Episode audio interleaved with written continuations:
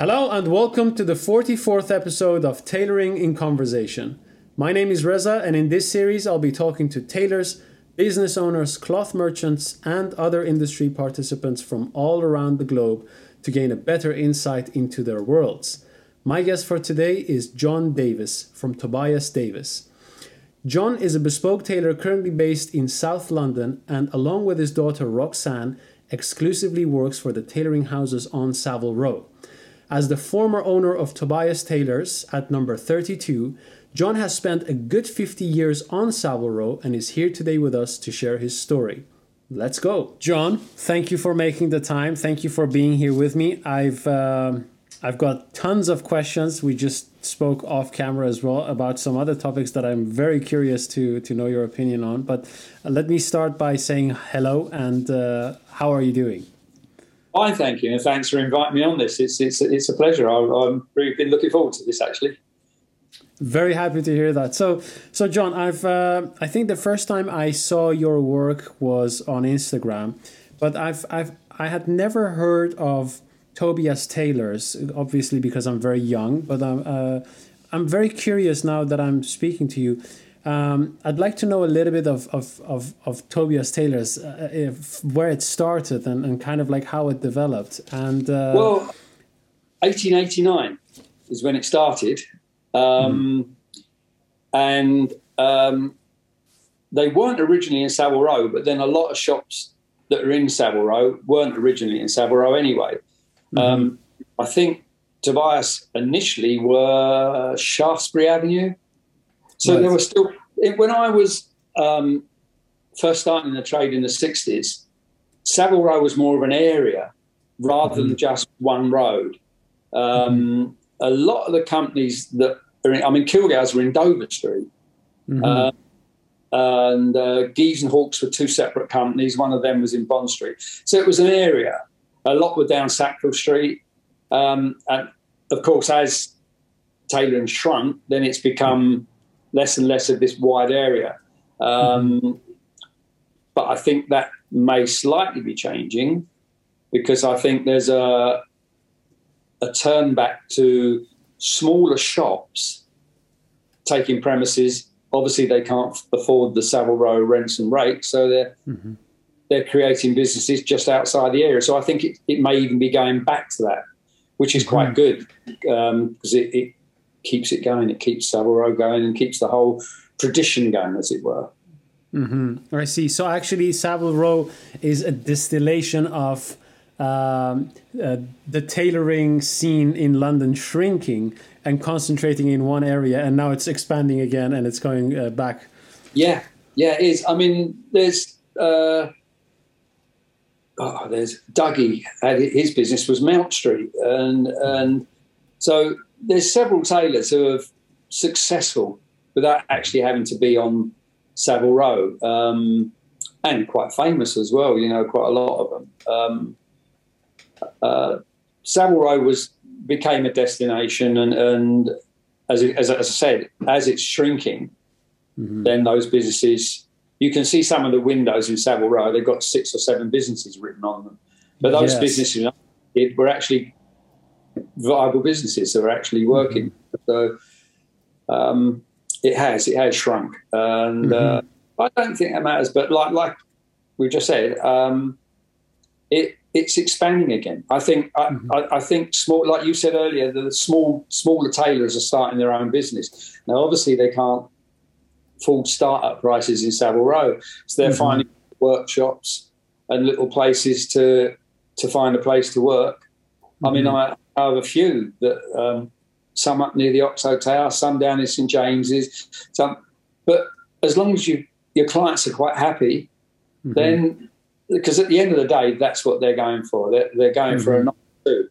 Where it's made is is as long as it's made by proper Savile Row tailors and not in mm-hmm. a factory, then you'll get you're getting the class of work. It doesn't matter where you're fitting that or or, or doing it, sort of thing. Mm-hmm, mm-hmm. So, John, you've you've had your own company on Savile Row, and uh, yeah. you've had enough time to be on Savile Row, see it develop. Uh, how, first of all, how did you started your tailoring career and how did you get to a position where you actually managed to have your own shop on Savile Row? Because I saw the photos and it, it, didn't look like a small workshop in a basement. It actually looked like a proper shop. So it was so, shop. Yeah, yeah. So tell us a little bit about the trajectory of starting out and then having your own shop uh, and uh, and everything in between. Right. That would take some explaining, but I'm, I'm good at that. That's right, so I, started, I left school. I went to a grammar school. So my father expected me to be an accountant. That's what you right. did. Went to grammar school, you were an accountant, or you something like that. Um, so I did accountancy for a year. Um, and I hated it. It's not I didn't hate accountancy. I was quite good at it, but I just didn't like offices. It was they were especially in the sixties. They were mm-hmm. really stuffy. Even on a red hot mm-hmm. day, you had to have your tie on, you had to have your jacket on, and I thought I can't do this. And I, I always had a, a flair uh, and a liking for fashion. I mean, it's this is the sixties. So I was a mod. I had my scooter, and clothes were really important to us. We we um, you know, it, it, was Cecil Gee's in them days, and, and, you had to have the proper shoes and the and the mohair trousers, and, and, so it was a constant all the time. You you were picking the next fashion statement that you were going to wear on your scooter or go to the dance, um, and and that sort of helped me. Um, I sort of I was, I was, going between that and hairdressing. They were the two. it just so happened that a girl I was going out with at the time her sister came home one night with her boyfriend, and he had the best suit I've ever seen in my life on. I went, wow, where did you get that? And his magic words to me was, oh, I made it. That that did it. wow. Yeah. And he said, he said I'm, a, I'm a tailor. Um, and the sad thing is, I don't know his name, and I've never known. He, he, I've probably worked alongside him, and so, so yeah. that was my impetus. And he gave me um, three shops to go and see. And the first one was Huntsman's. I went to Huntsman's. That was the first interview. And um, the chap I saw, he said that the apprenticeships were seven years, with sort of three years, four years, and then a two, two, three year appro- improving. And I thought, wow, seven years. Um, as, as I said earlier, I, I, was a year in accountancy. So I'm now 19, whereas mm-hmm. most most apprentices were starting at 16. And I thought, wow, I'll be, I'll be mid 20s before I finish my apprenticeship. Um, so then Kilgour's was my next uh, interview, and I went along to that. And as, as I said to you earlier, um, I was interviewed by Fred himself, Fred Stanbury, uh, lovely old guy. And I said to him, I, I know I'm 19, um, but my dad has quite happily knows that I'm not going to get the wages I was getting in accountancy, um, but he's willing to fund that while I do my apprenticeship. So we had a lovely chat, and then Fred went, "Okay," and he sent me up the mm-hmm. workshop, and I started on the Monday. Um, mm-hmm. So that was my entrance into tailoring was, was via seeing someone's suit that he had on looked great. Mm. So a and question. Then, yeah. Why did why did they at Huntsman say what seven years they said? It would That's what I was told at the time. So, um, what did they mean by that? Did they mean that it would take you seven years to learn or to master? Um, seven years, probably. Probably the apprenticeship would take three to four years, and then you went on. Uh-huh. This is the way I understood it. You went on some improver thing. Uh-huh. I mean, Huntsman's for several years were um, section work. Mm-hmm. So you didn't sort of see a tailor or, or see a cutter and he'd give it to a tailor and it was made. Mm-hmm. It went to one lot to make the sleeves, and that's how they run for a long time, Huntsman's. Um, yeah. Whereas Kilgour's, you you learn, you got the coat, you made the coat, you sent it over to shop. That that's it, and then you got it back, you pressed it and buttoned it, and it was ready to for the client. Um, mm-hmm. So that's that's how he went on that, and I then started. I mean, I couldn't believe um, Kilgour's because my governor that taught me the trade, I said, "Is it going to take?" I said to him, "Is it going to take me four years to?" He went, hey, "You'll learn as fast as you can learn." He said, mm-hmm. "You've got the advantage of being 19 and not 16, so you're a bit brighter and a bit further along the line." Mm-hmm. Um, hopefully pick things up quicker. And I did. Mm-hmm. Two and a half years, I was putting sleeves in. Um, Wow. Three years came, I was I was done, and, and Mr. Shearer started giving me work on my own.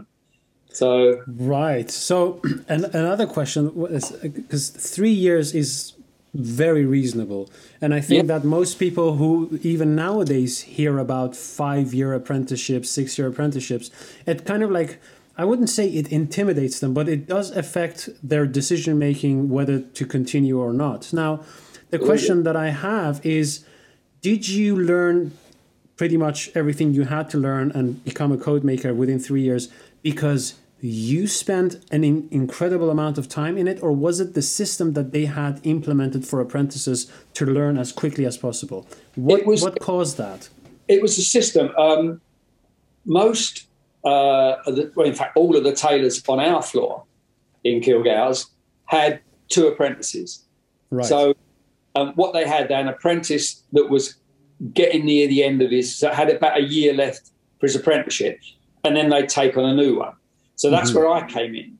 I, I came when Alan, who was the apprentice above me, had about a year left. So I supplied him with what he'd tell me what to do. My, my, my governor would sit there, there was three boards together, and he would um, tell Alan how to set the work out.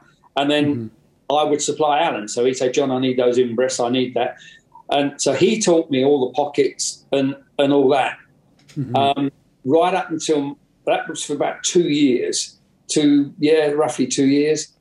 And then after that first year, Alan left and I became the major apprentice, and we got another one, young Frank, who came in mm-hmm. under me. I'd give him, say, right, Frank, I need those canvases, I need those pockets, mm-hmm. and then Norman, Norman would then show me the the tailoring things that needed to be shown, um, putting sleeves in, putting collars on.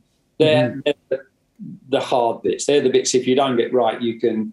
And um, I mean, canvassing, I learned from a very right from the off. Alan showed me that, and uh, I still think I'm pretty good at canvassing. yeah, yeah, yeah, yeah.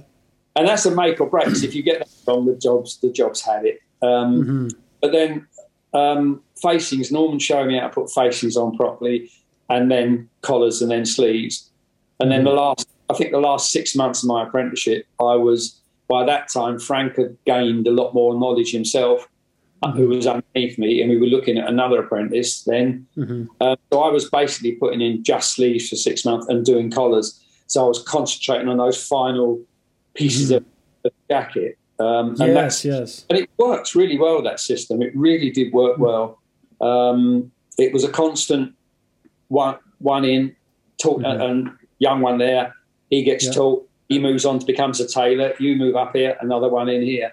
And it, it worked. It really did work. And, Yeah. and we had a young uh, girl that used to work with her with us and she was the finisher. So um, we all worked in a little team together and it, it was great. Great way of doing it You know the the the apprentices teaching apprentices system that you just described.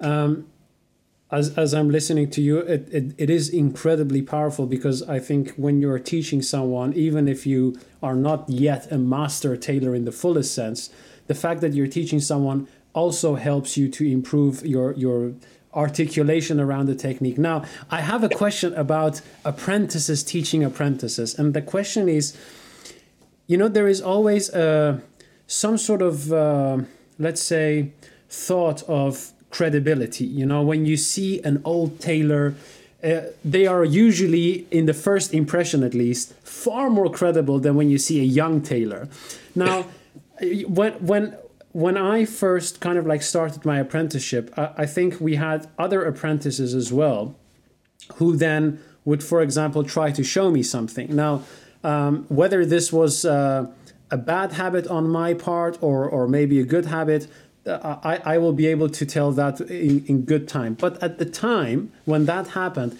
I was always thinking, how is this young person who's probably been doing this for like only two years? it- How is that person going to teach me when they don't have built up the credibility and the years of experience? How how was that in a larger scale at Kilgour's? Did you get those those uh, conversations, or was it just accepted as as it was?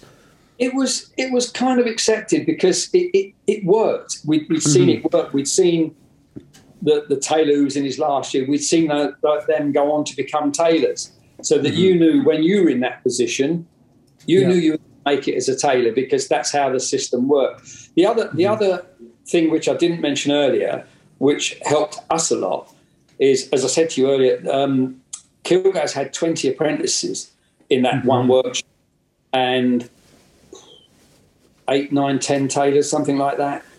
So you're constantly walking around the room, especially lunchtimes. You're chatting to one of your mates, and he might be working. He, he can't have lunch that time because he's got something to, for a deadline. So he's doing a welt, and you're watching. You think, and he's been taught a different way of doing the welt than you have, and you. So you look, and oh, I didn't. Oh, you can do that, can you? Mm-hmm. And that really helped. Um, mm-hmm. I even taught my governor how to put a back in because mm-hmm. he used to put a back in in a really old fashioned way with little nicks and it makes the top of the vent weak. And I was shown by one of the Italian tailors on the floor below us how to put a back in in one piece without doing that and how to turn the vent in. And it made so much more sense. There was no weak points. There was no. So I started doing it. And then one day Norman was like, What are you doing? And I said, I'm putting the back in. He said, I've not seen you. That's not how I showed you. So he came round and he watched. And he went, oh, fab. So Oh, yeah, that's I- good. that was apprentice teaching master at the time, but Mm-hmm. I picked another tailor, and it's that's that's the beauty of being in a, in, in a big workshop is you've got all those Mm-hmm. different, and as long as you've got that sort of brain that you're quite happy to take on board something that maybe you haven't been shown that way, but that way looks actually better than the way you have been shown. Mm-hmm. Um, you take it on, and I think that's that's where Rocks has um, had the good time for that because I've learned in the 50 years, I've learned my method of mm-hmm. making a coat, taking all these different nuances from loads of different tailors. I like he mm-hmm. did the way he did that. I like the way he did that. I've been out to teach that to Roxy one to one. There's only her in workshops, so she's had it.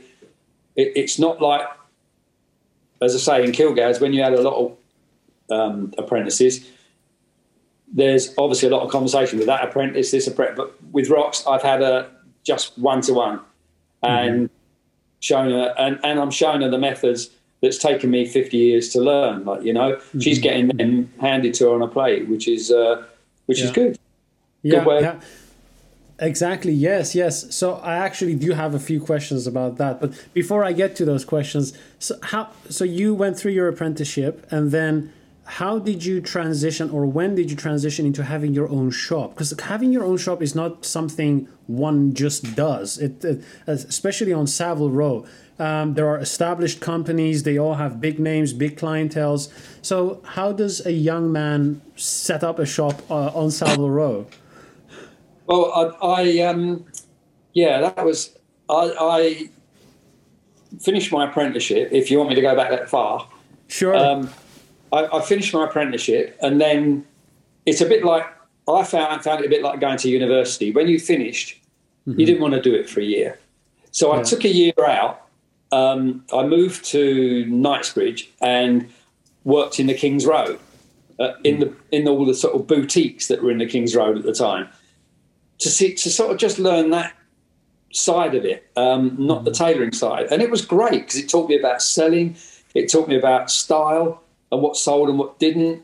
Um, and the King's Road in the 60s was absolutely buzzing, so it was a great place to be. Um, and that, that helped. And then after a year, which is sort of my university year out, as it were, um, Yeah. I thought, yeah, now I'm ready to go back to tailoring. So I went up the old workshops in Kilgour's, and as soon as I walked in, my governor went, "What are you doing?" And I said, "Oh, I was doing this, doing that. I'm, I'm thinking of getting back into tailoring." He said, "No, you won't. You, you'll start now with me." And so that was it. Just had a job straight away, and I started working for him. And I did that, and he left Kilgour's, so I went on my own and took took the apprentice with me. And then I got, I, I was because of the King's Road um, link. I had lots of mates from there who wore fabulous clothes. Um, and then one of them said to me, oh, you couldn't make me a jacket. And in those days, it was that 60s, really tight, narrow shoulders, tight here, got to the waist and flared out really, real big flare. It was lovely. So I made him a jacket, and he worked for Mr. Fish at the time. Mm-hmm. And he wore it one day, and Michael said to him, Where'd you get that from? And he said, Oh, my mate made it. Mm-hmm. Next thing, I got a phone call from Michael Fish, called me over. He said, Right, I want you here. And that was it. I left Kilgour's and joined, joined Fish. Mm-hmm. And Michael was another one of those people. It was a really great guy, really helped me a lot. And and I did cutting in because I'd already taught myself cutting, mm-hmm. learning from that AA Whiffy book, which everyone in Savile Row, if if you haven't got it, you should have it. Yeah, um, yeah, yeah. I learned from that and and then adjusted it, um, and then then I, I, worked for Fish right up until, as I say, the plug was pulled by the backers. Mm-hmm. Um, so we, we didn't have a job. So then I went finding workshops and then went back to tailoring for companies. Um, Bricker and Mello is, is the main one, Adrian Bootroy, which was about in them days. Mm-hmm. Um, and I worked for them for several years until, same thing again, a friend of mine was at Benson and Clegg um, and he was leaving. They said, You don't know a tailor that would fancy a job? And he went, oh, no, of might. And I went down there, saw David, and I thought, yeah, I could do with a change of scenery. So I went down and I worked with Benson and Clegg's um, for a long time. Uh, and then um, I'm, I'm, from Blackheath. I, I, lived around Blackheath, and um, I'm also I'm also a musician. I've been playing for years. So I was in a wine bar in Blackheath, and someone handed me a guitar and said, "You know, give us a song." It was a friend of mine. So I did. And a guy was sitting around the table for us. He's, um, he said, oh, How do you know it was John, a guy called John? Um, he said, How do you know him? I said, Oh, we're tailors together. He said, Where'd you do your tailoring? I told him. And he said, No, come and work for us. Mm. So this was Tobias. And this was right. managed by a guy called John Brand, but owned by another guy called Dennis, who's since passed. Um, so I went in as uh, as a tailor into Tobias, mm-hmm. and then. And how uh, old were you? Were you at the time? Whoa, I'm terrible with years. Um, 88, so that's. Uh, I was probably 40s, mid 30s. Oh, right, okay. Something right, like that. Okay. Okay, I'd okay. Been around the workshops for quite a long time. Um, and we, we bought it in um, we actually I went there before 80. I was there in about 85, something like that. Mm-hmm. And then the the company decided to sack the manager. Right. Hmm. And they had no one to run it. So they they called me in and said, Do you fancy buying it off of us? Mm-hmm. And I thought, well, do I? And then I had a friend at the time who was also looking for a job, and he was a cutter, mm-hmm. and I was the tailor. So we went along as a double unit to the bank and said we need this X amount mm-hmm. on a Savile Row business, and they said yes, and we bought it. One one day right. we were a couple of tailors working for a shop. Next week we owned it, um, mm-hmm. and mm-hmm. now we were there for twenty odd years. Out, out of curiosity, and feel free to refuse to answer, but just just as a reference, what I would like to know, in, in the eighties, this happened, right? Yeah, yeah. Yeah. So, how much was that business bought for in the 80s? Um, well, there's a curious thing with tailoring. Right. It to us, but I mean, I'm talking 80s. It sounds a lot of money, but now you have a job buying a car with it. But I think they offered it for about 25 grand, something like that. Wow. what? We, we, didn't pay I that. think, I think I was speaking a few years ago, and I, I, I was I think I was talking to Sue Thomas uh, from Row Bespoke, and uh, I don't know whether it was 34 Savile Row, 31 Savile Row, one of those. Uh, uh, I think I believe I, I don't know who's there now, but one of those uh, 30 numbers on Savile Row, and she said that the rent of that uh, place was 25,000 a month. Yeah, I bet. Yeah. Yeah. Yeah. Wow, this is incredible. Well, we, incredible. We were 31A, that was our number. Right. And um, so yeah, so they they offered the business to us. Mm-hmm. And we said, but you don't have a business. You've got a shop, Right. but you don't have a business. And they said, yes, we do. We've got. I said, if we left there, where do you think the clients are going to go? Uh-huh. They're not going to stay there. They're going to go wherever we go. Yeah. So you- you've got the premises and you've got a business, but the actual clients we've got Mhm. because we've been servicing them now for three or four years. Yeah. And I had to think. Um, so we eventually got it down to 12,500.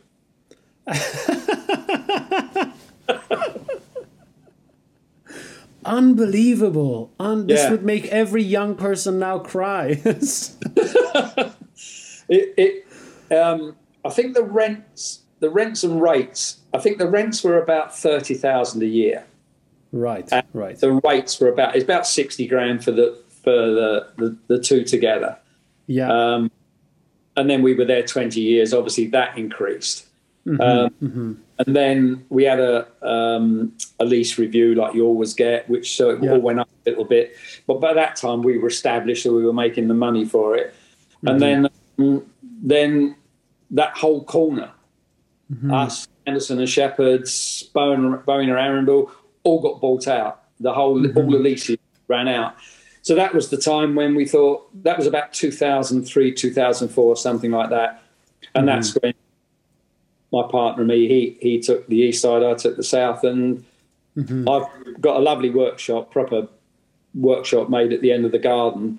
Um, It's all it's all air conned and it's lagged and it's lovely and warm in the winter, and uh, we've got radio up there and music, and so it's great. So I started Yeah. working in, um, and that's how that's and that's where I've been ever since, basically.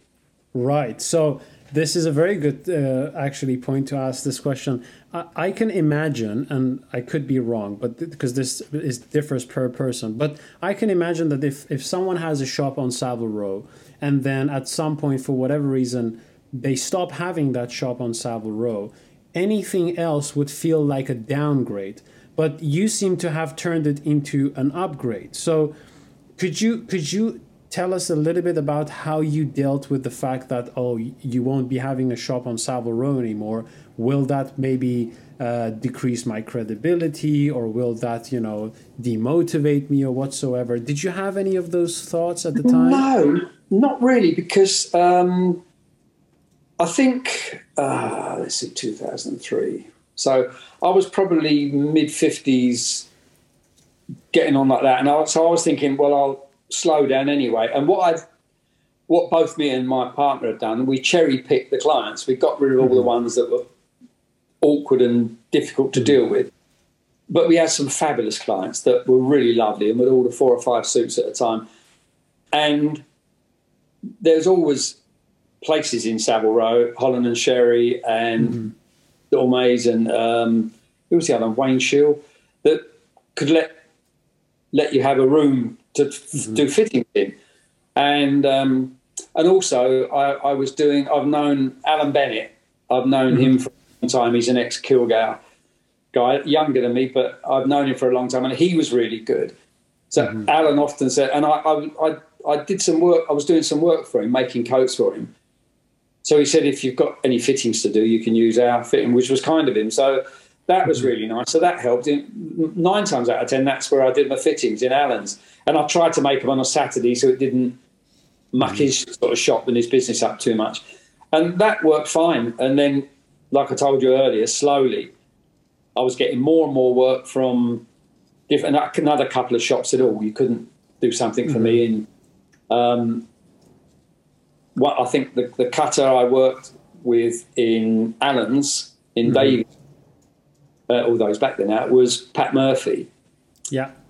Pat went to Gieves and Hawkes, and he, he he said, "If you want to do some work for us at Gieves and Hawkes, John." So I now had Allen and Gieves and Hawkes. So I mm-hmm. started doing those, and then Pat moved from Gieves and Hawkes to Huntsman's. So then I started getting Huntsman's work. So I was getting mm-hmm. so much work that I didn't need the private clients anymore. It was it was. Mm-hmm. I, in fact, I almost regretted when someone said, "Oh, can you make me a suit?" and I had to drive to Surrey or, or down to Yeah. Southampton. I thought, "Oh no, I could." When it can be posted, to, or, or I can pick it up in Savile Row, make it, and take it back. That's all I've got to do. and it mm-hmm. became that became a preferred way of working. I must mm-hmm. admit, um, and there was enough. And then Pat, um, before um, the the change of ownership of Huntsman's quite a few years back. Um, I used to go in Fridays and Saturdays and work just so that I still had that little bit of going into town and and and meeting meeting my mates and going for a drink on a Friday night with, with other tailors. You know, mm-hmm. uh, that was that was nice. That little social scene and, and and making in London. So I did that for several years, and then then they changed hands and everything, and that that all stopped. So that's when I sort of died at home full time. Um, right, right. Doing ever since. Mm-hmm, mm-hmm. So, as as I'm curious to know your thoughts uh, as, as someone who has kind of like apprenticed on and around Savile Row, worked on Savile Row, has owned the shop on Savile Row. John, what do you think that makes what what has made Savile Row special in the past, and what do you think makes Savile Row special today? Because one of the interesting things that you said in the beginning was that there were all these tailors shop around Savile Row, and then yeah. only when everything started to shrink did they concentrate in one area. Now, at the moment, uh, it's the the last time I visited Savile Row, it seemed very kind of like quiet. Although there are some other things shuffling around, and some companies come up and some companies go. But what has your view been? Because you have a longer perspective. Uh, on Savile Row. So what what do you think made Savile Row special in the past, and what it what why would it why is it special today, or is it special today? Um, I think it is. Yeah, I think it is. Um, a lot of things changed when I started at Kilgour's. There were still several shops on Savile Row. Mm-hmm. I think Kilgour's early '60s was the same, where you couldn't get a suit made by them. Mm-hmm who were recommended by two other clients. Mm-hmm. Uh, in fact, there was a lot of shops on Savile Row that didn't have a window. It was misted, you know, that, that misted glass and just yes. a shop. Yeah, so, I think Meyer and Mortimer has that still, something like that. They had it up to a few years ago. Yeah. yeah. yeah. Uh, trying to think there was one in the middle of Savile Row that just a glass window with that opaque glass with with the name on it, and mm-hmm. a bit scary. I would have thought to, to you know to walk in.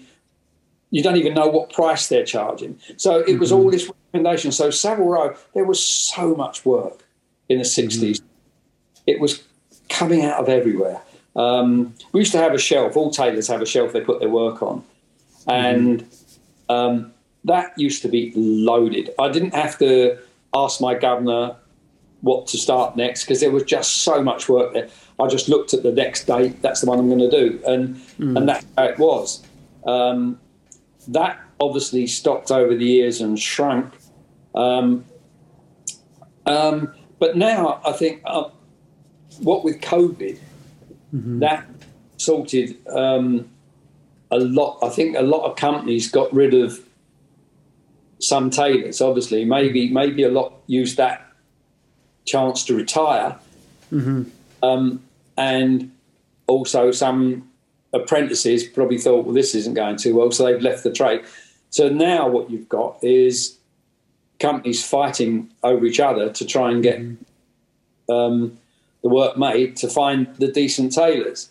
Mm-hmm. Uh, and which which is good. I think that that's I think you know there was too many too many got taken on in my opinion, that mm-hmm. weren't up to making a Savile Row suit. But because right. the command and the demand of the work at the time, mm-hmm. they were taken on. Um, and I've seen, I mean, I've seen stuff on Instagram that mm-hmm. I look at it and, and the shops put lovely suit made, blah, blah, blah. This is for, and I look at it and think if I'd have given that to Kilgour's in the 60s, they'd have sent me back to undo it and re, you know, it's mm-hmm. some of that. I think, how do you get away with that? Right, uh, right. And there was a, a little bit of, of uh, what's the word?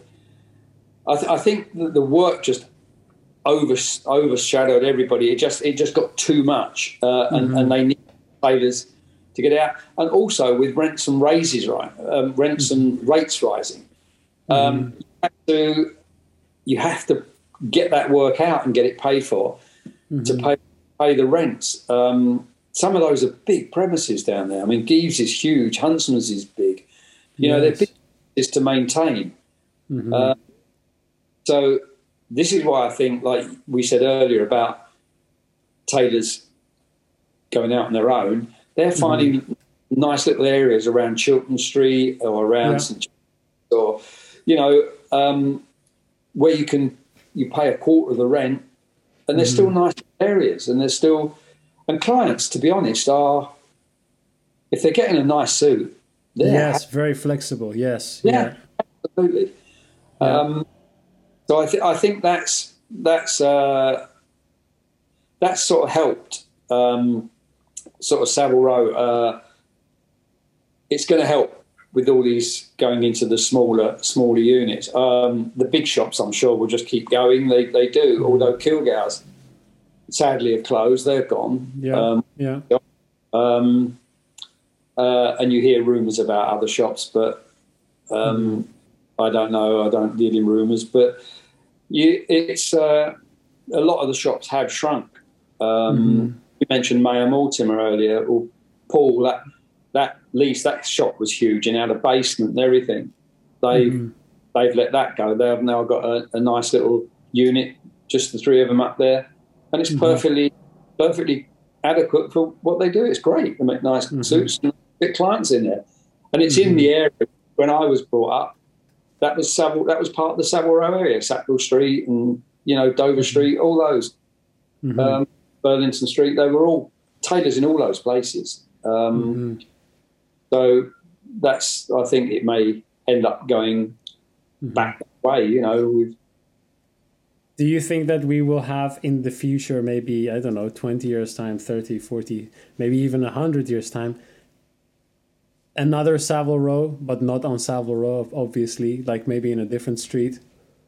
Ah, that's a question. Um, I think I think Savile Row will survive. Whether, as you say, whether it's the actual Savile Row, mm-hmm. I think there will become there. Yeah, there possibly that there'll be another tailoring district as such. Mm-hmm. Um, it's it's. I feel sorry for uh, some of the because the the rents and especially the rents are, are mm-hmm. crucified. Um, mm-hmm. They just don't seem to stop, you know. Um, yeah. So it's to run a business must be really quite hard on Savile Row now. I mean, we we had it when we had our business. That was the heyday. We were paying a, a decent price mm-hmm. for for the premises, but enough for us to make a living. When it gets to a point where you can't make a living from it. You're paying all your all your profits. You're paying to the the leaseholder, yeah. something like that. Then then it's time to go. You know. Mm-hmm. Um, mm-hmm. I mean, when I, when when I was at Mr. Fish, we had the entire building mm-hmm. at Mr. Fish from the basement right up to the flat on the top floor, which was great because if you were ever stuck in London, we all mm-hmm. all had main guys. We all had keys. So if you're stuck in London, there was a flat on the top floor of that building that we, we could stay in. There was showers up there. You could and just come down in the morning and start work. You know. Mm-hmm. So, mm-hmm. but that's all gone now. Uh, I'm not sure mm-hmm. that's in there at the moment. But they've only got the ground floor, obviously. Like you know. So, mm-hmm. but yeah, that's um, it has shrunk. It has shrunk. What sort of benefits do you do you see in multiple companies being close to one another? like like has been on Savile Row or Soho, like you said, there were a lot of workshops in Soho. Uh, what sort of benefits do you think it has for companies to, even though if they are not always per se competing, because they're also collaborating on many ways, but yeah. what sort of benefits do you see for for shops and workshops to have uh, each other in like a close proximity? I think there is a benefit because it it it, it puts a, a, sign over the area anyway. You know, mm-hmm. when you get uh, um, when we we lived through when I when we took over Tobias, um, the, the traditional English client mm-hmm. was waning. Um, um, but at that time, we had the Arab clients coming in, and they were mm-hmm. fantastic. So, and for several years, that's that's who we we dealt with. We we made mm-hmm. for a lot of those guys, and they loved fantastic cloths, and that, it was great to make for them, and it was it was really really good. And then that started waning. That business started waning, and then the Americans came in, mm-hmm. and that I think that is still a big percentage yes. of business now. Um, so I think it's great for American clients that they just visit a street or or an area as such, but mm-hmm. they've got it all there. And each house, as you know, each house has got its own little individual quirks and style. Mm-hmm. Um, and and I know I know clients, I know our clients when we had mm-hmm. Tobias, they try several shops. They don't just go to Huntsman's or to and Hawkes or yes, they'll yeah. try one there and then I'll go down the road, try one there. Mm-hmm. Um, and you know that there's a nice little way to sort of keep the keep the whole tailoring business going. I, I think it's good that they're in close proximity. I, I it mm-hmm. Mm-hmm. works works well, and of course all the tailors mm-hmm. that are making all in those little workshops in the Soho. I don't think so as many as there used to be, mm-hmm. um, and of course um, the pandemic made a lot of guys work from home, and they've mm-hmm. realised and work from home, so they've now mm-hmm. sorted themselves out nice little workshops to work in.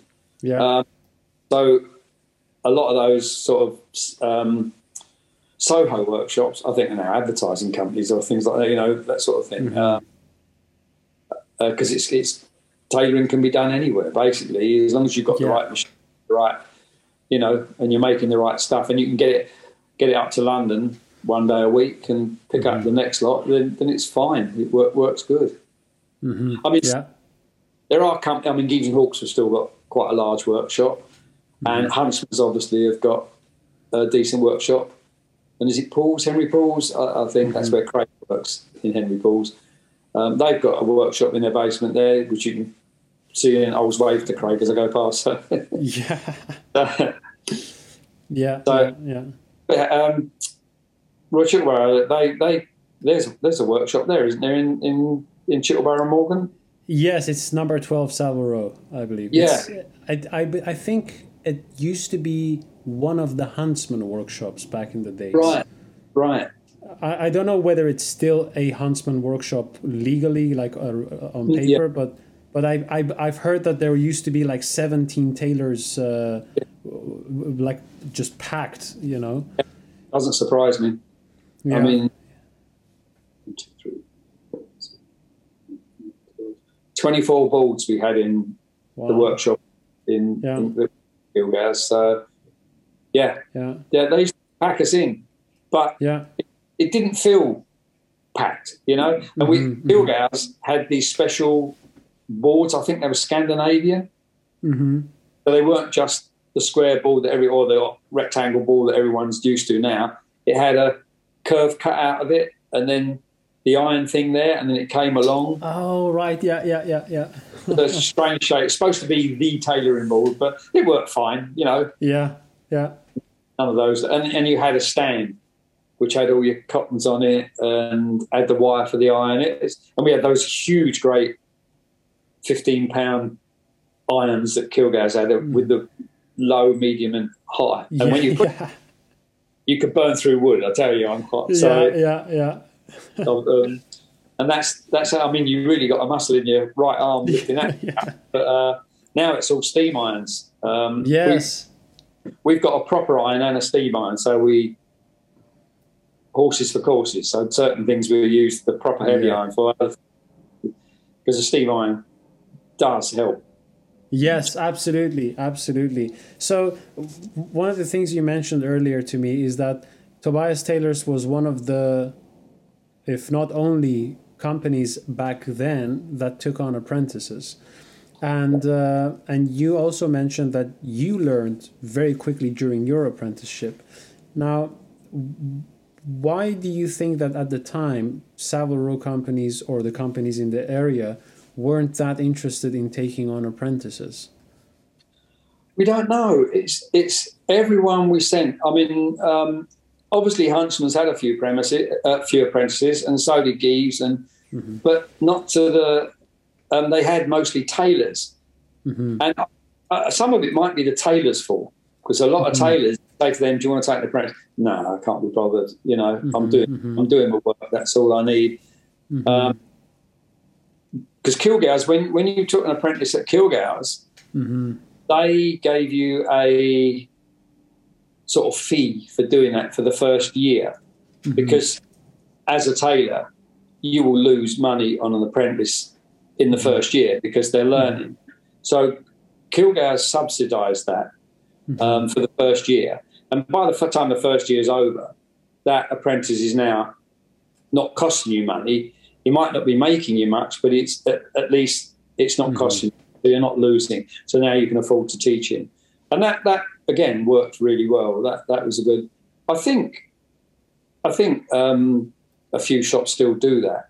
Mm-hmm. Um, um, but yeah, Huntsman's I think have got some apprentices. I don't know how many because I haven't been in there for years. Um, mm-hmm. I think Gieves have. Because it, it's it's the only way to keep the, the trade going, you know. Mm-hmm. Uh, mm-hmm. but uh, the trouble is now with a lot of shops, um, I mean, Morgan's they must have had apprentices as well. With the old one, didn't they? One or two. Oh yeah, yeah. We we had yeah. like five, six people. Yeah, uh, uh, yeah. That's fabulous. Yeah, that's that's and it, it came round, but there was this twenty-year gap when no one mm-hmm. took them on, and it was mm-hmm. only the smaller shops, us, and a couple of others that that actually were taking on apprentices. Um, mm-hmm. uh, because we we had the business. Um, so I wasn't actually having to earn my money as a tailor. I did the mm-hmm. tailoring in the, in the shop we owned mm-hmm. while my partner did the cutting. And if he finished cutting, he'd come on to tailoring as well. Mm-hmm. So we had this leeway that mm-hmm. When I was doing the book work, I was where we could teach an apprentice. We, we, we mm-hmm. didn't have, whereas I, I understand a, a, a tailor that's working his entire day making mm-hmm. a living might mm-hmm. be a bit no i don't need an apprentice or i don't want to take on an apprentice um, yeah, yeah. and i can understand that but thankfully mm. that's come round and uh, mm. it, there's far more t- apprentices on Savile pre the pandemic anyway than there was you know 20 odd years ago mm-hmm, um, mm-hmm. so so please continue no, just uh, that that's a, that's a good thing. You know, I mean, you, you yeah. need they're, they're the they're the life blood. If you don't carry it on, you're you're gonna. Mm-hmm. We had several. Um, oh, when we had the shop, we had uh, especially Japanese um, lads whose parents had sent them to Savile Row to do an apprenticeship. Wow. Um, yeah, and paying for them while they're in London. Um, I, am not saying it was only Japanese, but that's the, in our shop. That's the, what we had three or four come in. But we realised that it's, that's not going to be any good to us because we want an apprentice that's going to make our business. That when he's done his tailoring, Stays, we, yeah. We can employ that Kilgar unit where mm-hmm. he can then teach another apprentice, and, and he parts mm-hmm. it becomes part of our business. Mm-hmm. Whereas young uh, Japanese lads, mm-hmm. they would learn it, get it under their belt, and then the idea was to go back to Japan, which which we you know obviously the right way of doing it for them, but it, it didn't suit the way we wanted to teach people. Basically, mm-hmm. um, we, we, we wanted it so we could expand the business and and keep our. It's nice if you've got your tailors in house. Then you, mm-hmm. then you know you know what you're getting, and you can go and have a chat. You know, if you find mm-hmm. something, or you know, you can have a chat with the tailors. and "You can't just do this for me, can you?" Blah blah blah. So mm-hmm. um, I, I, I, think that's that's a good way of going. Mm-hmm. Um, thankfully, it's it's spread through throughout. Um, yeah. Paul, I think Paul's had a few apprentices. I mean, I haven't been in all these businesses way back, so I don't know. But we, I know from people we had we had people coming in every day to us nearly from the schools, mm-hmm. uh, from the colleges, and they tried every every place in Savile Row, you know, and there was no one taking on apprentices. Mm-hmm. we were lucky when we closed down, um, when the leases ran out. Um, we still had Craig, our, our, young lad that we were teaching, and we didn't have the way of teaching him because it was closed. The lease had run out. But because we, we were known in Savile Row, we found a tailor in in Paul's that was willing to take him on, and he taught him really. Paul his name was, and he taught him really great. And Craig's a really good tailor now, so he's stayed in the trade, which is good to see. You know, it's uh, mm-hmm. completes the journey, as it were. Yeah, yeah, yeah, yeah. So one thing you mentioned was that there wasn't anything, at, or at least at, at Kilgour's, you didn't feel like you were held back as an apprentice. And I've I've spoken to some tailors, and I don't know it surprises me how many people have this feeling, but I, I don't know what to make of it. So perhaps uh, maybe you can uh, provide some insight. Obviously, when someone is trying to learn something whereby, um, let's say, intuition is involved, you know, at some point you develop a feel for something. It's very yeah. difficult to mechanically explain tailoring away, although some parts you can. But other parts, as you gain experience with different materials, you just develop a feel for it. So, for for something that has that aspect, obviously one needs to go through a good training. You know, with a lot of different materials, different techniques, make a lot of mistakes, etc. How can someone who just starts out make the distinction between I'm being held back versus this is just something that takes time to learn. Uh, how does one know that, you think? That's a real difficult question. I, I, I know what you're saying. It's, um, I mean, when we were learning, we had rumors. I mean, fortunately, the guy who taught me wasn't it, but we had rumors from some of the apprentices that some of the older tailors mm-hmm. they were working for weren't didn't want to share all their little tricks. Mm-hmm. They'd show you the basic, but they know there's a much nicer way of doing that.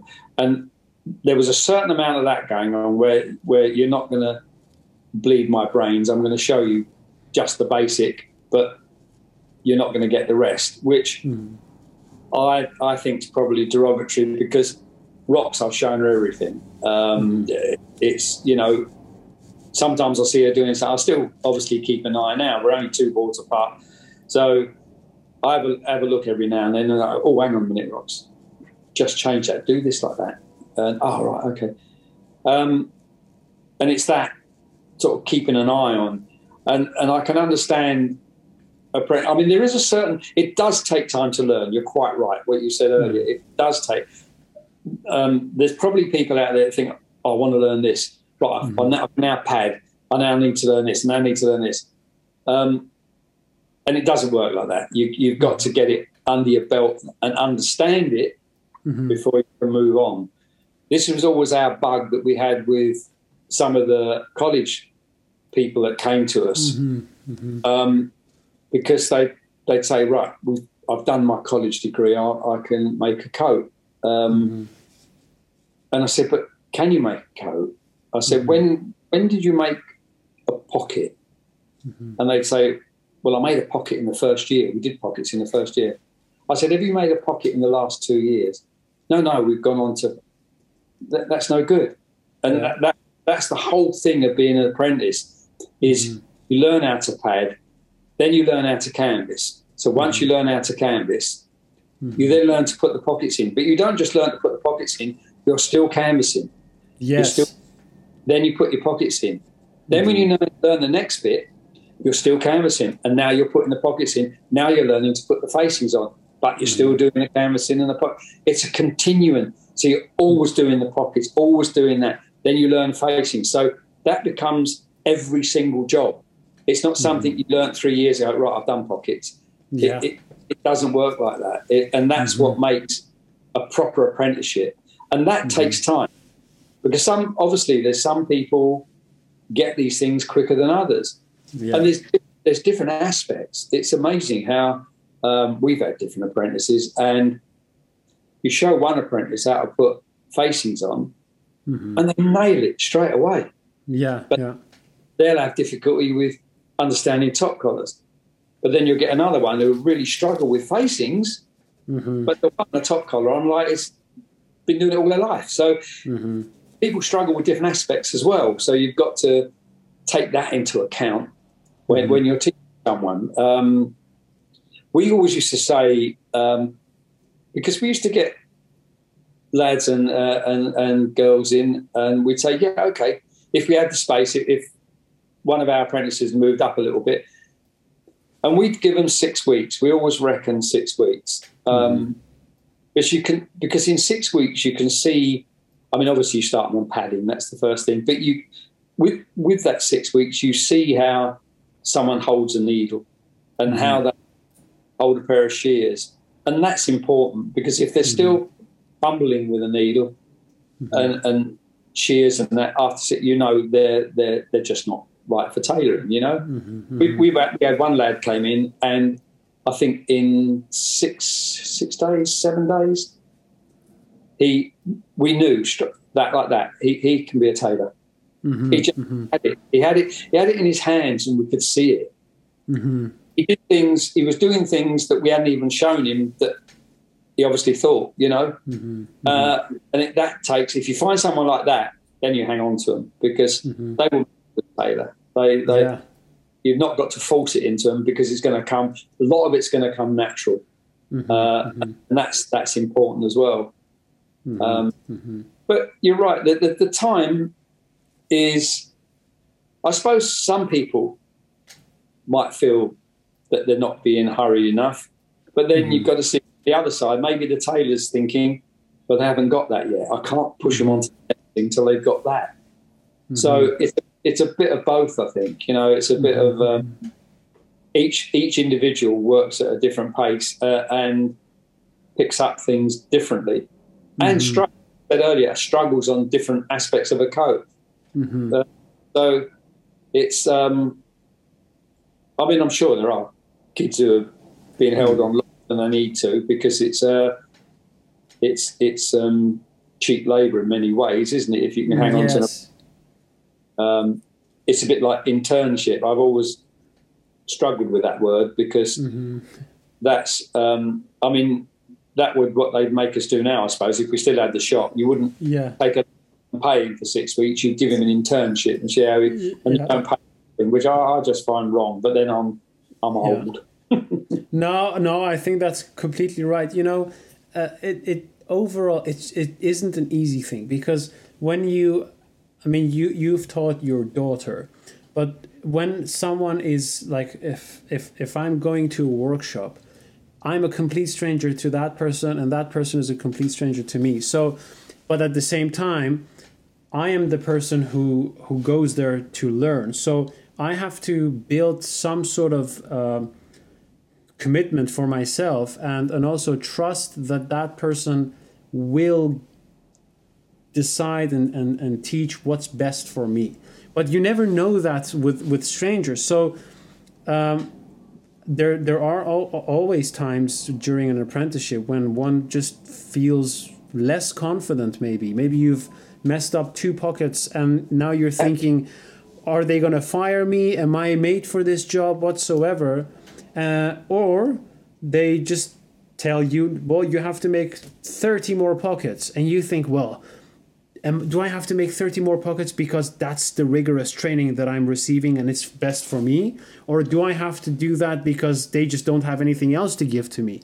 So how how have you found that with with with your own daughter? Because obviously it's a very different relationship, but I'm pretty sure that you as someone who's been there for a very long time in this trade, you know what she has to learn or when she was starting out what she had to learn to really become as competent as possible. Um, yeah. did did she always trust trust the fact that you would ask her to do things that's that would make her competent or did she also get fed up and be like hey dad what the hell is i'm padding like 70 canvases now. Show me how to do something else you know? Did you have that as well? We definitely did. We've had our rows. Um, it's it's like teaching a daughter to drive. It's it's a hard thing you know? Um, because she's got her own opinions, as uh, you know, which is quite right. But yeah, most of the time she listens to me, um, and we've we've had our mistakes. She, she's she's made mistakes, but then so did I. Um, mm-hmm. I spent a weekend when I was at Kilgour. I was absolutely sweating mm-hmm. um, because my governor was playing cards with some of the older tailors, and he said, "I said, what shall I do?" He said, "Cut the facings on that dinner jacket." Mm-hmm. And I didn't check. Right. It was and it was a roll collar. Uh oh. I cut it like a normal facing. Yeah, yeah, yeah, yeah. He said, "Oh, you've done terrible there. You're you're going to Mr. Shearer on on Monday." Yeah. And I, I was scared all weekend, and I went mm. in Monday, and Ron Shearer was fabulous. He went, "Oh, we use that in another job. We got plenty of that." Went, yeah. "Oh, been worried all weekend." um, so you make your mistakes. Rocks. I mean, you don't. You, and that's the best way to learn. I mean, mm. we've all we've all cut things we didn't mean to, and snipped mm. pockets when we oh, or snipped a lining in the wrong place. Mm-hmm. Um, but what I've tried to teach rocks, and I've learned when, when you first start this trade, it's it's it's you, you, you, think it's almost like brain surgery. You've got to everything's got to be perfect. Mm-hmm. But when you've been in it a fair old time, you you realise it's only lining. I can get another bit of it. You know. Mm-hmm. Uh, I mean, Rocks. The worst thing Rocks ever did, she cut a forepart wrong. Um, when we, we did some work for Richard James, and um, I just went in and said, "Look, she had an accident. She's cut down here where she didn't mean to. Right down the forepart. Um, I said, get the cloth. I'm quite happy to pay for it. Um, mm-hmm. But they, they said, oh, no, don't be silly. So they got the mm-hmm. cloth in.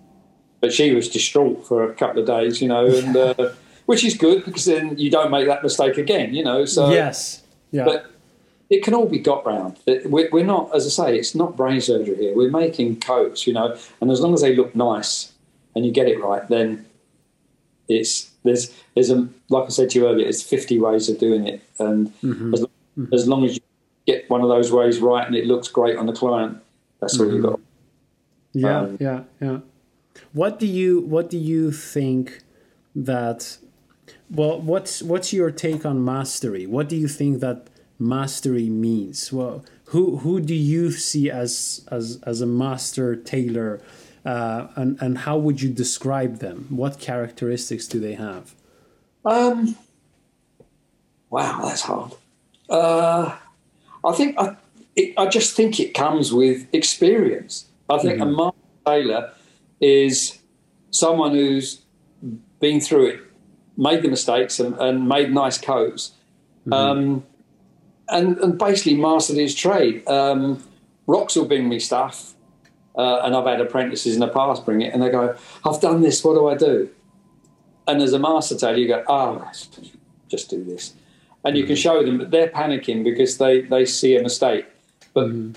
be rectified. And and I think it's that it's that knowledge that you mm-hmm. know what what to do and how to how to get beyond it without too big a drama, really. Mm-hmm, uh, mm-hmm. And it's it, it's having all knowledge there's a lot of people call themselves master tailors, mm-hmm. but they can only make a lounge jacket mm-hmm. or a, I've taught rocks, uh, dinner jackets. I've taught a roll collars. Mm-hmm. I've taught a tailcoats, morning coats, dress coats. So she knows all them. She might. We don't get that many dress coats, so if she got another one, I might have to keep looking over her shoulder and making sure she's getting it right. So mm-hmm. that's my idea of a master tailor, someone that can make every garment, mm-hmm. not someone who just does lounge suits and says, "Oh no, I, I, I don't want a tailcoat. I can't make them." Um, mm-hmm. So I think that's that's one definition of master tailoring mm-hmm. that you know how to make each garment and you're not you're not scared of sort of making it. All. When I was at Mr. Fish, we made some weird stuff. We we mm-hmm. made um, we made cashmere dresses for men worn over trousers with big long boots. Yeah. We made a silk, a silk sort of jacket that buttoned down the side, no collar. It was like a beetle collar, yeah. and silks going round like that, and then down the fronts. you know, so I've learned to do all that. To sort of um, sort of adapt and you, you try Mm-hmm. things. I, I, had, I had one jacket for fish where they wanted the old medieval sleeves, which Mm-hmm. had three slits in them, and then the lining coming out through the sleeves. You know, like these. Right, right. Yeah. And that took some working out. But as long as you sit there and think about it, you, you can work it out. You know, you can get there. Um, I did a complete fashion show at Michael Fish. We had a fashion show which, we, all, like celebrities, were invited to at the at, the evening, and it was a whole do. And I worked with um, uh, Sam Edelstein, who was the designer at the time. I don't know whatever happened to Sam, but I worked with him, and, and he used to do his designs, and he'd say, "Right, John, come over my flat. I've done the designs. Now you show me where the tailoring cuts have to go to make that." So then I'd sit down with his designs and go, "All right, we're going to need a cut here, front cut. We're going to this here, this here." So between us, we'd make the actual prototype, and then I'd make a toile up, and then we'd go on and we'd get it made. Um, and I've still got I've still got the catalogue from that, and I've got some pictures taken at that fashion show. Yeah. Um, on the TV and everything. It was great, great fun. Mm-hmm. But it's that sort of thing. If you get thrown in the deep end to do that, you either do it or you give up, and you you just got to right. I'm going to do this. I'm going to make these things. I've never made them before, um, and I'll, I'll, have a go. And we did. We got we got everything out. Really, really good. It was thoroughly enjoyed it, and that's what I've tried to teach Rocks is is um, adapt and try. And, when she says, "Dad, how do I do this?" I don't immediately go, "Oh," I go, "Work it out." Then if she's still struggling after half an hour, then I go, "Right, this is what you do." Um, she still shows me sleeves because that's obviously the final part, which which is I've seen so many shocking sleeves on Instagram. I mean, we used to call them cowboy sleeves, John Wayne sleeves in the old days because they're like that, you know. Um, uh, and I've taught her how to put drape in a sleeve, how to put roll in a sleeve, and fullness. Um, but she still, when she puts the sleeve in, she'll go, "Dad, check that." So I'll have a quick look, but I won't say yes. I, I, I won't tell her what to do. I'll go too high or too low, and then she sorts it mm-hmm. out, or mm-hmm. need to pop the front and, and things like that. So she's sort of doing it on her own, but she's just getting my final tick on it, as it mm-hmm. were. Um, yeah.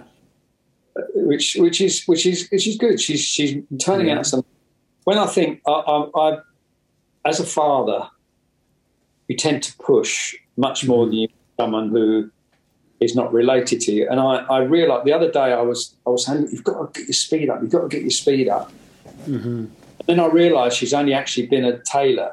Forget the apprenticeship. She's only actually been a tailor for four years. Mm. I've still got some of my old logbooks where I was getting fourteen pounds for a coat. Yeah. Uh, and that that was when I was about four years into tailoring, and I was making like a forward and a baste that week, or maybe one finisher, and she's doing that already. And I'm having a go. She's fast enough, and I realise I shouldn't be. I just think Mhm. in my mind she's been in it longer, and she's because her work's so good. Mhm. I'm automatically why hasn't she done that by now? And then I'm realising because she hasn't got that that far yet. You know, Yeah. she- yeah. Yeah. it's confidence, speed. It- It's it's. Um, I've seen plenty of fast tailors, skiffle tailors, who's called in my day, that can bang a coat together, but it's shocking. But if you've got a job and you've got to get it out, that's Mhm. and the tailors, the the um, shops used to use those sort of tailors, Mhm. were tailors. But it's um, rocks can get a speed up. It's confidence. It's once you become confident with pockets, rather than constantly checking them and checking them. I've done that. You're confident. You can now make nice. Yeah. She puts on great facings. So now, mm-hmm. whereas she used to call me, have I got enough fullness in that facing? She doesn't because her facings are good now. So those mm-hmm. sort of things are speeding up. We're still mm-hmm. slow on, on um, shoulders because she needs to get. She likes to get them right and and side because shape has come back a big way. You know, um, and we're we're making a lot of shaped coats, so that means a lot of side seam stretching and a lot of inlay stretching, and a lot of lining. A lot of people don't realise they do all the stretching, they don't put enough blooming lining in the in the. So when they come to they, they fasten along the bottom, come up the side seam, Yeah. and they suddenly realise the lining ain't going to make the top because it's too tight. They haven't put that extra bow in. So, which is what I've shown Ross to put that extra Mhm. pleat in like the forepart, so that the, Yeah. when you put your lining, it'll go round. Um, Mm. I was told by Mr. Bricker years ago, I put a facing on slightly long, Mhm. uh, and I said, I'll alter that, Mr. Bricker. I didn't realise I'd got it that long. And he took a look at it. He went, It's not that long. He said, And a dirty coat inside means a clean coat outside. And that's all I want. So I thought, Wow, yeah. So I've stuck by that. I still I don't put bad facings on, but I've always said to Ross, the more fullness you can get, because some people put such clean linings in and everything, but the time that's been dry cleaned once or twice or gone through a steam iron, that line is Mhm. going to you're going to have tight linings. So you Yeah. do need you do need that fullness um, to get over that. And inside a coat, it's as long as the linings are clean down the front here.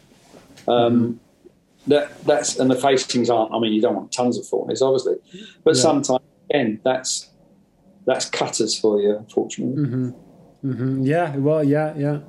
I had a cutter who this coat had a massive lapel, but he had the client had a big belly. hmm He'd given me a facing that wide, hmm so it's gone down the lapel. Okay, it's missed the bottom of the coat by about four inches. So how do I get that? So I've, I've shrunk and stretched and shrunk, and I've got it round. Yeah. But I knew it was going to come back.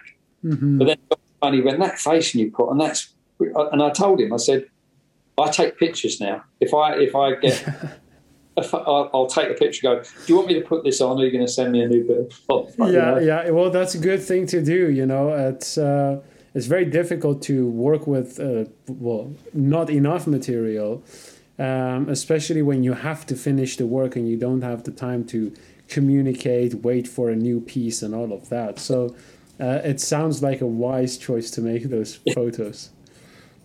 Okay, so I, I have I have a list uh, of things that I've written written and uh, based on our conversation, and uh, I'd, I'd like to do a speed round. So um, I'll say the word or or uh, or whatever the question is, and you tell me in one word the first thing that that comes up your mind.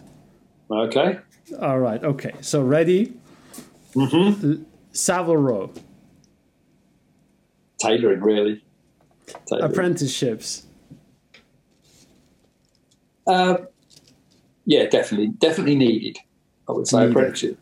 Okay. Yeah.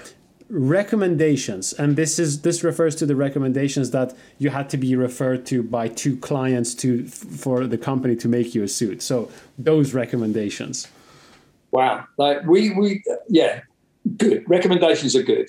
We good used to okay get yeah. yeah okay um, mastery Mastery is a complete skill. I think. oh that's very interesting a complete skill okay most influential person Ooh. Hmm. I guess. Oh, you got me there. That's because there's been a few, but I, I, I think probably my governor who taught me the trade because he taught me. So he had the biggest influence over turning me into a tailor. mm-hmm, mm-hmm, mm-hmm. Yeah, definitely my boss. yeah okay okay um, favorite musician Oh. Well, see, I'm from the six. Well, I'm not from the '60s. I was born in 1945, so I lived the '60s as it should have been lived, and so I've got several because I've seen them all live. okay Uh, wow, Jimi Hendrix has got to go yeah pretty. high. I saw him live several times in small clubs.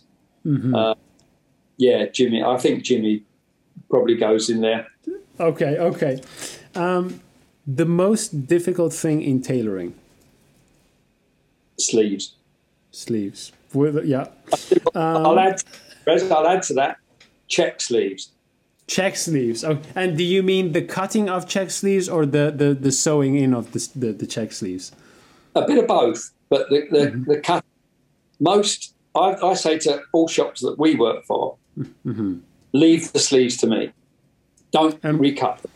Right. So so you what what do you mean when you say leave the sleeves to me? What do they have to give you basically? They just give you the the, the coat back Mm-hmm. um, with the sleeves basted because we've made a baste, Yeah. and then what happens? I'll baste those sleeves back into the pitch Right. they're supposed to be. Right. I'll mark, I'll mark the difference in the checks, Yeah. five eighths for argument's sake. Mm-hmm. I will then cut five eighths off the top and lengthen Mm-hmm. the cuff by five eighths. Those sleeves will go in perfect. Right. I see. I don't see how cutters can do it. I, I, I know Mm-hmm. of cutters.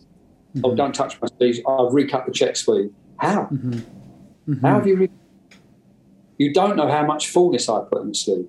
Mm-hmm. I was talking to a tailor uh, a couple of years ago who only puts inch and a half fullness in the sleeve. In the entire sleeve. Yeah, Oh wow, that's very little. I put three inches. Yeah. Yeah. Yeah. And so if the cutter had cut check sleeves for both of us, one of us is hmm. going to get those sleeves in wrong because it won't, you know? So the best way, if you've got a tailor you can trust, mm-hmm. leave, I mean, Pat Murphy, Stephen, mm-hmm. all those have all left, they just leave their sleeves to me because they know that I'll cut them properly and get them in. And I've shown Rocks how to do this. Mm-hmm. Uh, uh and I was shown an old trick again by Mr. Bricker years ago that mm-hmm. when you, when you take, for argument's sake, five eighths off of the top of the sleeve, Mm-hmm. you don't just cut five eighths all round, otherwise you'll narrow. Um, what you do, you use the other sleeve, Yeah. your template.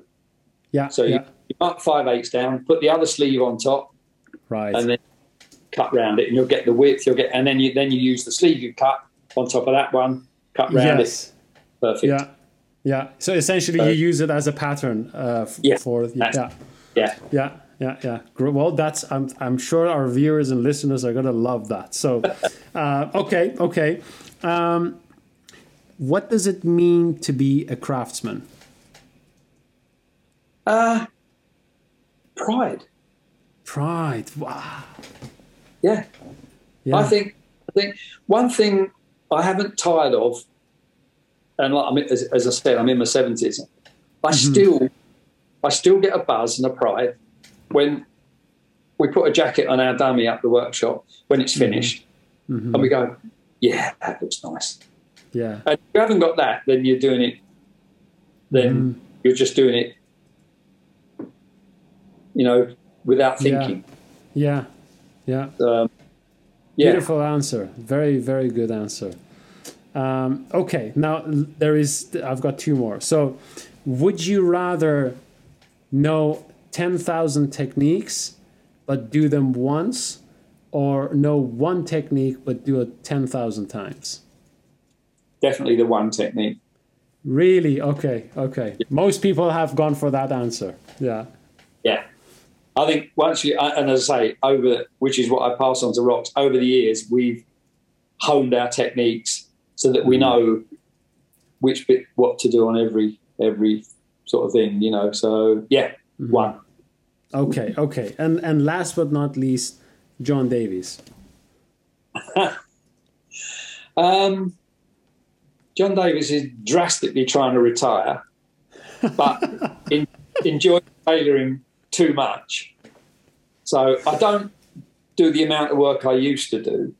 I, I slowed down because I, I spend. I've got a studio, a music studio, which I I go out and get my guitars out and put tracks down and stuff like that. So um, I enjoy that. So it's a it's a bounce between two. But I, I can't see me as long as I can still see properly and and my hands still work okay. I, I can't see me stopping tailoring. I I, I just enjoy it. It's it's one of those things, and uh, um, it's it's helped having rocks at the workshop because. I can pass that sort of buzz along, as it were, you know. Um, And she's got that same, and as I say, four years of tailor, but she's got that same sense of pride. When she's finished a jacket, she puts it on the dummy, and she goes, "What do you reckon, Dad?" And oh, yeah, it looks good, and you can see it on the face, you know. hmm hmm Good. That's all you need. Yeah, yeah. Well, fantastic. John, I've enjoyed every second of this conversation. And hopefully uh, we could do this again with Roxanne as well because I know she she's busy at the moment. Uh, yeah, yeah, but, definitely. But we'll, we'll get there. Okay, that'd be lovely. Yeah, Thank, yeah. Thank you very much. Thank you as well. And that was John. I hope you enjoyed this conversation as much as I did. If you'd like to see more of John and Roxanne, or you'd like to get in touch with them, check out the links to their Instagram page in the description of this video.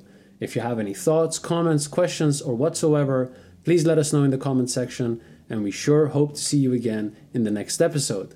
Until then, bye bye.